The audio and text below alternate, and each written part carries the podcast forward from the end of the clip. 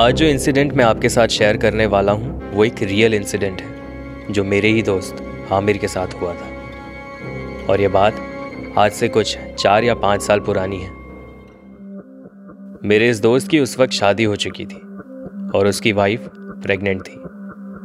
वैसे तो आमिर मुस्लिम था, लेकिन वो हर धर्म की इज़्ज़त करता था। शादी के बाद अक्सर कुछ फैमिलीज़ में मन मुटाव के चलते लोग अलग रहने चले जाते।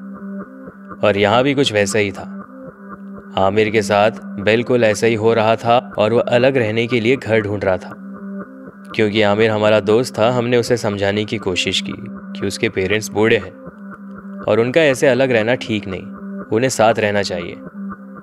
लेकिन आमिर ने बात नहीं मानी, वो डिसाइड कर चुका था। उसका कहना था कि ये जो आए दिन झगड़े होते, घर आने पर उसे शांति महसूस नहीं होती। प्रोफेशनली तो वैसे खुद आमिर एक प्रॉपर्टी डीलर था। तो उसने अपने एक सोर्स को रेंट पर एक घर ढूँढने के लिए कहा। एक बार जब वो अपने घर पहुँचा तो उसके घर में झगड़ा हो रहा था। बात कुछ और ज़्यादा बढ़ गई। तो उसने उसी वक्त वहाँ से शिफ्ट होने की बात की। उसने अपने दोस्त को फ़ोन किया और उसने उससे कहा कि उसे अभी के अभी किसी भी हालत में घर चाहिए। उस दोस्त ने उसे इमरजेंसी में घर दे दिया। वो रातों रात वहाँ कुछ ज़रूरत के सामान लेकर शिफ्ट हो गया। अगले दिन जब वो बाकी का सामान लेकर शिफ्ट हो रहा था तो वहाँ उसकी बिल्डिंग की एक लेडी ने आकर उनसे पूछा, आप लोग यहाँ शिफ्ट हो रहे हो? आमिर ने हाँ में जवाब दिया। और उसने उस लेडी को अंदर आने के लिए कहा।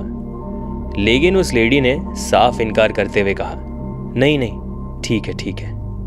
और फिर उस औरत ने पूछा, आपने ये घर लेने से पहले सब कुछ देख लिया था? तो आमिर ने हाँ में जवाब देते हुए कहा कि हाँ सब देख लिया था। फिर वो औरत वहाँ से चली गई। सामान शिफ्ट करते वक्त, उस घर में पहले रहने वालों की गणेश भगवान की फ़ोटो टंगी हुई थी। और क्योंकि वो लोग मुस्लिम थे तो उसकी वाइफ ने पूछा, ये फ़ोटो का क्या करें? तो आमिर ने जवाब दिया, करना क्या है? पहले रहने वालों का होगा, वहीं रहने दो। और उन्होंने उस फ़ोटो को वहीं रहने दिया। और उसकी वाइफ साफ़ सफ़ाई करने लग गई। और फिर दोपहर में अचानक से उनका टॉयलेट चोक्ड हो गया। बाहर का सीवेज अंदर आने लगा। फिर उन्होंने उसकी मरम्मत करवाई। अगले दिन फिर ऐसे ही होने लगा। साथ ही लाइट्स भी फ्लिकर होने लग गई। तो उन्होंने इलेक्ट्रिशियन को बुलवाया। लेकिन ऐसी कोई बात ही नहीं थी। सब ठीक ही था। चौथे दिन, जब फिर टॉयलेट की प्रॉब्लम और लाइट्स फ्लिकर होने लगी तो आमिर ने अपने दोस्त को कॉल किया, जिससे उसने ये घर रेंट पे लिया था। उसने कहा कि यार इस घर में बहुत प्रॉब्लम हो रही है। रोज रोज कुछ ना कुछ प्रॉब्लम होता रहता है। तो उस दोस्त ने कहा कि वो किसी को वहाँ भिजवा देगा। उस रात आमिर को घर पहुँचने में देर हो गई थी। रात के कुछ बारह या सवा बारह हो रहे होंगे। वो खाना खाने नीचे बैठा था। उसकी वाइफ ने उसे खाना परोसा और वो अपने लिए निकालने लगी। गैस में दूध गर्म करने के लिए चढ़ा रखा था। आमिर ने जैसे ही पहला निवाला मुँह की तरफ़ बढ़ाया तो उसकी नज़र उसकी बीवी के पीछे गई। उसने देखा कि एक औरत सफ़ेद कपड़ों में खड़ी थी, जिसके बाल बिखरे हुए थे। हॉल से अंदर किचन की तरफ़ जाने का वो जो पैसेज होता है, वो बिल्कुल वहीं खड़ी थी। उसने राइट हैंड की कोहनी से दीवार का सपोर्ट लिया था और अपने पैरों को क्रॉस करते हुए खड़ी थी। वो अपना सिर लेफ़्ट टू राइट गोल गोल घुमा रही थी। उसकी जीप बाहर की तरफ़ लपलपा रही थी और उसकी नज़र आमिर की तरफ़ थी। उस सीन को देखने के बाद आमिर का हाथ उसके मुँह तक नहीं पहुँच पाया और वो सिर्फ़ करते रह गया। उसकी वाइफ ने उसे हिलाते हुए कहा कि क्या हुआ? क्या हुआ?